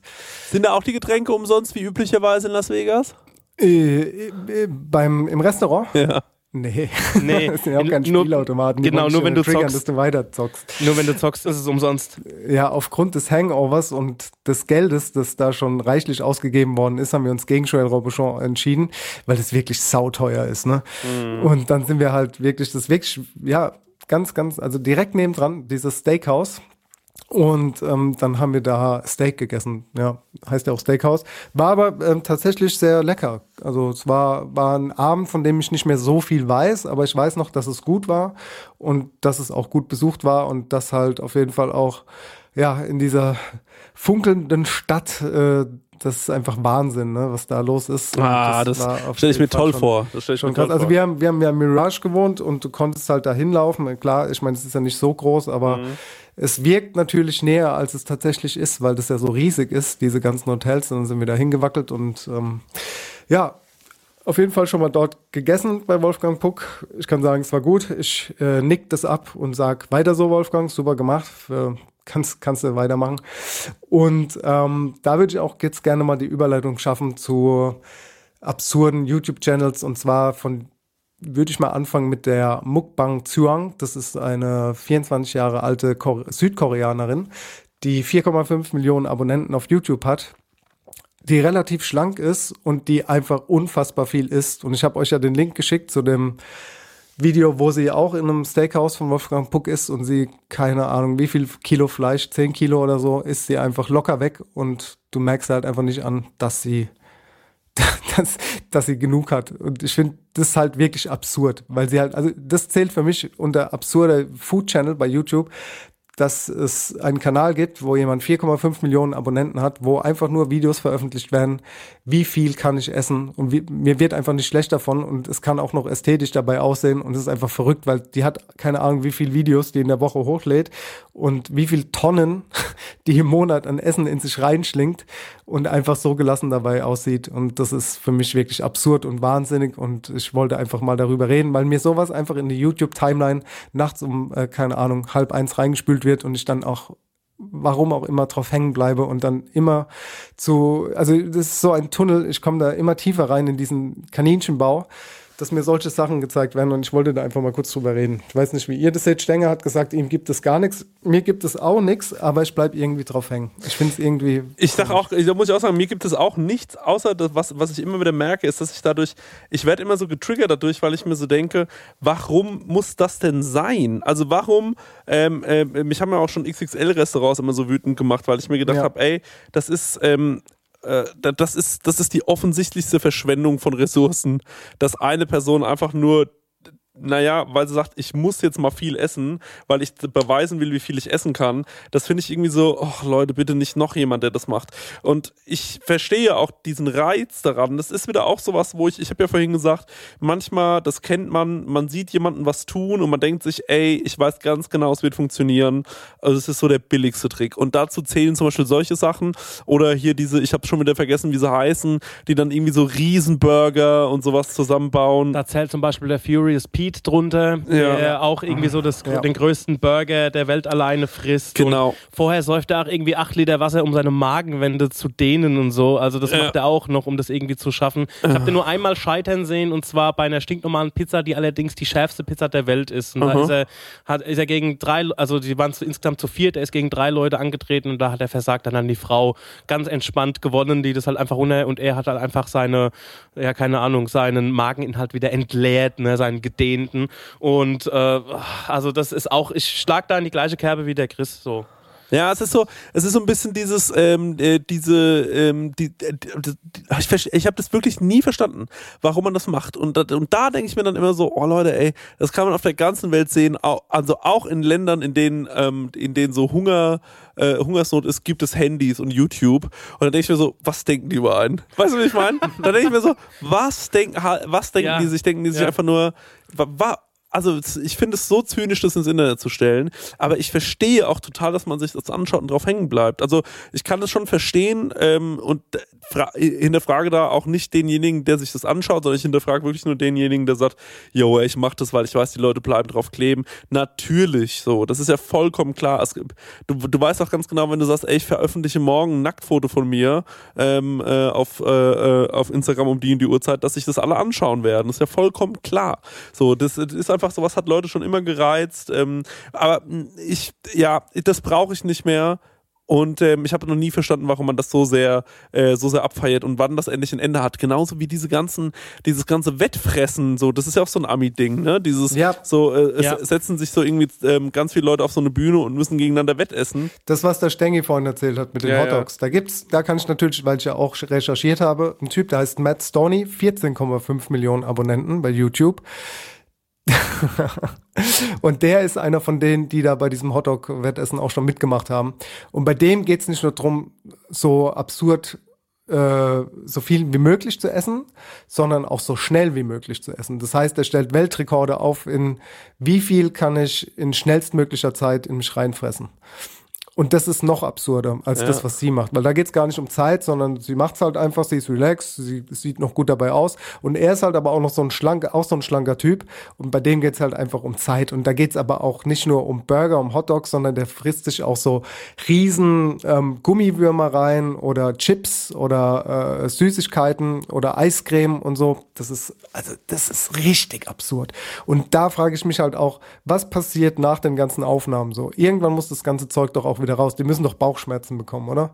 Also ich kann mir eigentlich nur erklären, dass sie es direkt wieder rauskotzen, weil wenn ich so überlege, wie es mir manchmal am Tag geht, äh, nachdem ich irgendwie ein bisschen zu viel Alkohol getrunken habe oder den einen oder anderen ähm, Kindercountry zu viel hatte, ne, da fühle ich mich am nächsten Tag wirklich shabby. Und dann denke ich mir so, ja, aber wie machen die das denn? Das kann ja nicht sein. Also ich esse eine halbe Tüte Chips und habe am nächsten Tag überall Pickel im Gesicht. Mhm. Und äh, jetzt werde ich gerade hier von der Motte angefallen, warte mal ganz kurz. Ähm, und äh, ja, und hab, äh, und hab Pickel im Gesicht ohne Ende, ne? Und die fressen sich da die Hotdogs rein und noch und nöcher. Das kann ich wirklich nicht verstehen. Ich kann es einfach nicht verstehen. So, es ist nach wie vor so, dass ich sagen muss, die besten so Food-Videos, die gibt's immer noch aus dem Hause äh, Weiß. Also die haben da wirklich sehr, sehr coole Sachen gemacht. Ähm, die haben das auch so ein bisschen, finde ich, revolutioniert. Aber auch da passiert ja nicht mehr viel, was ja auch nur sagt, naja, für sowas, für richtig guten Content, gibt es einfach nicht genug Leute, die sich das anschauen wollen. Sondern Ja, die Leute ich. wollen halt sehen. Ich habe zum Beispiel heute jemanden gefunden, da heißt, ich weiß nicht, es gibt ja Sallys Welt, ne? Und dann gibt es aber noch sowas, das heißt irgendwie Frank kocht oder Harald kocht oder so. Und der Typ hat einfach genau das gleiche Logo wie Sally, nur hat seinen Namen reingeschrieben. Also wirklich eine Frechheit. Und ich habe mir das angeschaut und das sind die. Das sind so langweilige Videos von langweiligen Gerichten zum Teil, wo ich mir so denke, Mann, und der, der macht das ohne Humor. Der macht das einfach, der stellt sich vor die Kamera und sagt so, hey Leute, schön, dass ihr wieder eingeschaltet habt. Heute machen wir mal Spare Ribs. Ihr kennt wahrscheinlich alle Spare Ribs. Das ist, und er steht dann in seiner Küche, das, der hat sich nicht, keine Gedanken gemacht, wie die Küche aussehen muss, so. Der hat sich nicht gedacht, komm, wir machen, wir richten es mal schön her, ja. So, die, die haben da keine Küche gebaut oder sonst irgendwas. Nein, der hat da, der steht in seiner ganz normalen Küche zu Hause und macht da irgendwie Spare Ribs irgendwie von oben gefilmt mit einem, keine Ahnung, mit dem Handy am Ende oder so. Und das hat dann irgendwie so 200.000 Plays. Und ich bin so, fuck you, man, fuck you. So, wa- was soll das denn? So, warum, warum ist das denn so, warum wird das von Leuten so abgefeiert? So, warum gucken sich das die Leute an? Oder wenn du, die, wenn du irgendwie eingibst, äh, Spaghetti Bolognese, so, das sind wirklich die letzten, die räudigsten Videos. Und das hat so viele Klicks. Also, irre, irre. Ja, da frage ich mich da halt gibt's auch, schon viel. was, was das halt macht. Ne? Vielleicht ist es ja gerade dieses authentische Küche irgendwie einfach nur, wie sie halt ist und äh, vielleicht ist er, ist, ist er süß. Nee! er ist nicht süß. Ey, aber mit den Klicks kommt das Geld und mit dem Geld kommt das neue Studio. Mit dem neuen Studio kommen mehr Abonnenten, mit den mehr Abonnenten kommt Werbung, mit, den, mit der Werbung kommen Webdeals und so weiter und so fort. So, so läuft's halt. Ey, dieser Matt Stoney, ich habe das auch diese Woche gesehen nochmal, der war beim Heart Attack Grill, das ist auch in Las Vegas so ein Burger-Ding. Da rennen die rum als äh, ja in Ärztekitteln Ja, ja. und so und ich, ja. da haben die Burger halt ultra viel Kalorien. Dieser Matt Stoney hat 20.000 Kalorien gegessen. Also ein Burger. Ey, finde ich aber auch gut, dass man gesagt hat, ein normaler Burger hat noch nicht genug Kalorien. Lass uns da mal noch uns drauf spezialisieren. dass wir da 20.000 noch- Kalorien Ja. innerhalb von viereinhalb Minuten hat er das Ding gegessen. Das ist Wahnsinn. Das ist echt, das ist Ey. auch absurd. Kennt ihr Hot Ones? Hot Ones, ist es nicht das, wo sie sich, äh, wo es eigentlich auch eine Talkshow ist, aber dann fressen sie die ganze Zeit Chicken Wings mit scharfer Genau. Soße? Ja. Genau. Ja. Das ist das ist nicht so wirklich absurd, aber es ist äh, ganz interessant, weil das sind auch immer so, ja, amerikanische VIPs oder auch Rapper, Rapperinnen und so, die halt ja durch so eine durch so eine Show geführt werden. Die haben zehn Chicken Wings vor sich liegen und von ja vom Schärfegrad 0 bis Schärfegrad 100 oder was ähm, müssen die dann halt die Chicken Wings essen. Und dann gibt's auch so ein Best-of und dann sind halt so Leute wie, keine Ahnung, Coolio, Coolio oder äh, wer, Justin Timberlake war auch mal da, glaube ich. ja, ne? und dann Joe Budden und so. Es ist halt, wie gesagt, das Best-of ist halt ganz witzig, weil die halt so auf, auf cool machen und sagen, ey, ich nehme gleich das Schärfste und so, du kannst mich hier nicht irgendwie rankriegen, ich kann ganz scharf essen, mach dich jetzt hier nicht lächerlich, das ist eh nichts für mich. Und dann rasten die halt komplett aus, weil sie halt einfach Knockouts sind, weil es einfach viel zu scharf ist. Und der Moderator sagt halt schon, ey, du brauchst dir nicht so auf dicke Hose zu machen, du schaffst das eh nicht. Und die sagen, ja, komm, ey, auf gar keinen Fall, ich esse jetzt hier gleich von, von Nummer 10 direkt und so. Das ist halt echt, wie die scheitern, ist halt witzig anzusehen. Ist eigentlich auch ganz witzig, wenn der Interviews führt und halt einfach immer mehr, immer mehr Schärfe ins Spiel kommt. Nicht absurd, aber interessant. Da fällt mir zu dem Thema Schaf ein, das ist aber auch schon äh, ein bisschen älter. Ähm, das ganze Thema ist der Chili Klaus. Das ist ein Däne. Chili Klaus. Der Chili Klaus, das ist ein Däne, der ist auch, ähm, der ist auch Dirigent ähm, bei einem Orchester und dem seine äh, Passion sind, wie der Name schon verrät, Chilis. Und ähm, da macht er auch immer so ein Chili-Tasting. Das ist allerdings halt immer sehr lokal, also bedeutet mit ähm, dänischen Comedian und so. Und ähm, der war auch, glaube ich, schon mal bei Hot Ones zu Gast. Ich habe die äh, äh, Sendung aber noch nicht gesehen oder die Folge. Und sein Klassiker-Video ist, ähm, wie der Chili Klaus sein Orchester dirigiert. Die spielen quasi einmal einen Song zusammen und dann muss jeder so die, ähm, eine, keine Ahnung, eine äh, Carolina Reaper oder sowas, also eine der schärfsten Chilis oder Habanero, ich weiß es jetzt gerade nicht, muss jeder eine davon essen, roh reinbeißen und dann spielen sie es nochmal. Und die sind so geisteskrank, die Jungs, die spielen tatsächlich das ganze Stück durch, ne?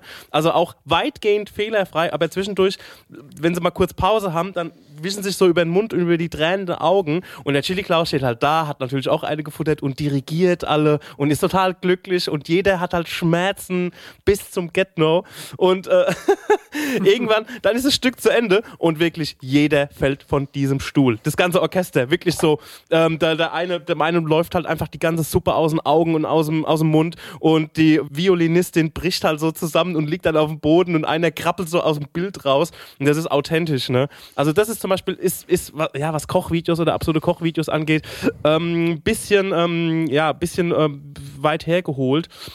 Ähm, den finde ich zum Beispiel noch ganz lustig.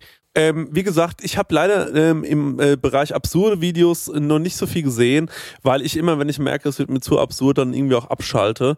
Ähm, weil ich mir denke, nee, das brauche ich jetzt irgendwie nicht. Das ist mir dann zu doll und ähm, ich bin, weiß ich nicht, ich mag es lieber so ruhig, entspannt. Ähm, äh, man sieht irgendwie Leute, man begleitet die dabei, wie die vielleicht irgendwie in ein Restaurant gehen. Ich denke mir auch jedes Mal, ey, ich würde so gerne sowas selbst machen, ähm, aber ich glaube einfach, dass ich einen zu hohen Anspruch habe.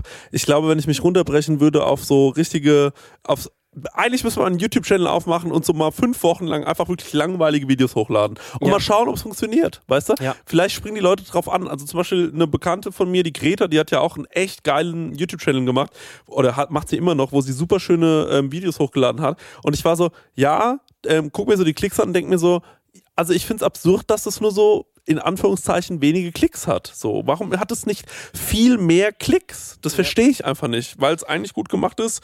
Aber ähm, ich glaube, die Leute wollen bei so Kochvideos so wenig Persönlichkeit wie nur möglich und äh, einfach schnell zum Ziel kommen.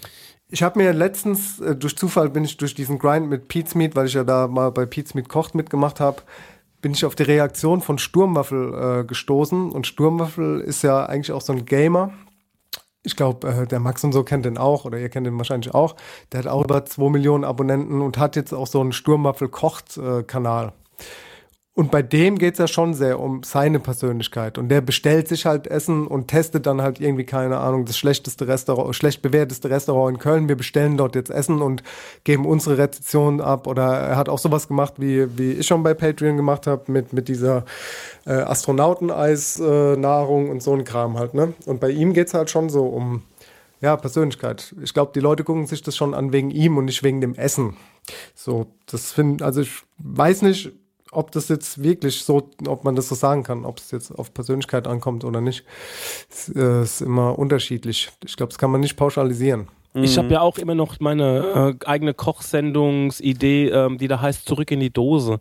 Also quasi schon Essen, was du gekocht hast, wieder in seinen Ursprungszustand zu Da hatten wir es mal drüber, ne? als Ja. wir drüber nachgedacht haben, ob wir Ja. äh, sowas auch mal machen Genau, wollen. Ne? rückwärts kochen. Quasi, du hast Ja. schon irgendwie dein Spaghetti Bolognese gekocht und dann denkst du dir, hm, eigentlich habe ich gar keinen Bock da drauf. Geniale Idee. Das Ja. hatten wir, das hatten wir schon Ja. mal bei einer Autofahrt lange besprochen. Äh, Salt Silver Autofahrt war, war Ja. das, als wir aus Hamburg heimgefahren Ja, sind. ja, da habe ich mich eine halbe Stunde vor Lachen nicht mehr eingekriegt. Ja, also, stimmt, ja. aber das werde ich durchziehen. Ich werde davon eine, eine Episode drehen. Ja. Das habe ich mir aber mittlerweile, weil es ja ein Videoformat ist, schon als ähm, für die Prosecco-Laune überlegt, ne, muss ich sagen. Okay. Und, aber ich werde mal einen Piloten machen Ja. und ähm, zurück in die Dose. Das wird einfach, weil wir haben uns überlegt, was kann man im Kochbereich noch machen? Einfach rückwärts kochen. Essen wieder in seinen Ursprungs, ursprünglichen Zustand zurückversetzen. Alles, alles andere ist eigentlich durchgespielt, ne? ja, genau. Ja. Ich habe noch eine letzte Frage, ähm, die mir auf dem Herzen bringt, Den- äh, äh, brennt, Dennis. Ähm, du äh, bist ja jetzt, ich sag mal, naja, im The du bist jetzt nicht mehr unbekannt, also du bist ja auf, hast jetzt auf jeden Fall eine gewisse, schon mal eine Gefolgschaft auf Instagram und so. Es wäre ja ein guter Start. Könntest du dir vorstellen, sowas zu machen im Bereich YouTube oder ähm, irgendwelche so Videos hochzuladen oder vielleicht so einen Instagram-Account mit Essen, ähm, wo du irgendwie kochst oder und wenn ja, wie könnte das aussehen, wenn Dennis Meyer sowas macht? Das ist eine wirklich gute, intensive und intime Frage, die so gar nicht so einfach zu beantworten ist. Ich habe mir natürlich da schon Gedanken drüber gemacht und habe das ja, wie eben schon mal gesagt habe, bei Pete's Meat mal gemacht und so. Das Problem ist aber, das ist ein persönliches Problem von mir, wo ich mich jetzt von innen nach außen kehre, ist, dass ich mich ungern irgendwie selbst anschaue oder auf Fotos sehe momentan. Mhm. das ist so, ich bin da so äh, sehr wenig selbstzufrieden mit mir und bin da so selbstkritisch. Und ich glaube, das ist so ein Hindernis. Mhm. Ähm, ich glaube, wenn ich da ein bisschen mehr selbstbewusster rangehen würde, weil das Ding ist ja, ich kann es ja, weißt du, dann könnte ja. das auch funktionieren. Okay, Nur stehe ich mir da, glaube ich, selbst einfach manchmal im Weg. Das und, tun wir ja alle ähm, ständig, das kennen wir. Ähm, das ist ja, ich verstehe das. Okay, nee, das kann das, ich verstehen. Das heißt aber. Aber was wäre denn, ähm, was wäre denn was, ja, willst du dir ja. jetzt kein Konzept verraten wahrscheinlich, ne? wenn du schon was hast? Ich habe mir kein Konzept aufgeschrieben, aber es wäre auf jeden Fall irgendwie, keine Ahnung, schon fresh, ne? Es wäre halt ein mhm. freshes Konzept, wo wo auch viel so mit Grafik irgendwie gespielt wird, so, also auch Schriften und äh, dass das Studio halt auch irgendwie durchdesignt wäre, aber auch nicht so 0815 Landhausstil Dänemark oder was weiß ich, mhm. sondern halt ein bisschen neuer. Musik würde auf jeden Fall eine Rolle spielen dabei ähm, im Schnitt, denke ich, und halt ähm, vielleicht auch einfach mal Rezepte, die es so noch nicht gibt, die halt einfach ähm, jetzt nicht so hundertprozentig keine Ahnung, ähm, wo jeder nachkochen kann. So, das ich, ich, ich, musste gerade mal lachen, das, weil ich ja, ich habe gehört, so, dass du gelacht hast. Ja, aber weil, ich habe mich weil, auch gefragt, warum lacht er denn jetzt? Ja, weil du gerade so ähm, davon erzählt hast und ich habe mir gerade so das Gegenteil vorgestellt, einfach so voll laut und so mit ganz vielen Jump Cuts und immer so ganz dicht an der Kamera und What's up? Wir kochen halt Bolognese extrem, weißt du? Wie das Bolognese ja, ja. extrem. Ja, der, also ne extrem immer nur so. Äh, das ist ein steinalter Gag von äh, Saturday, ne, von Samstagnacht. Da gab es ja. mal so irgendwie Far out!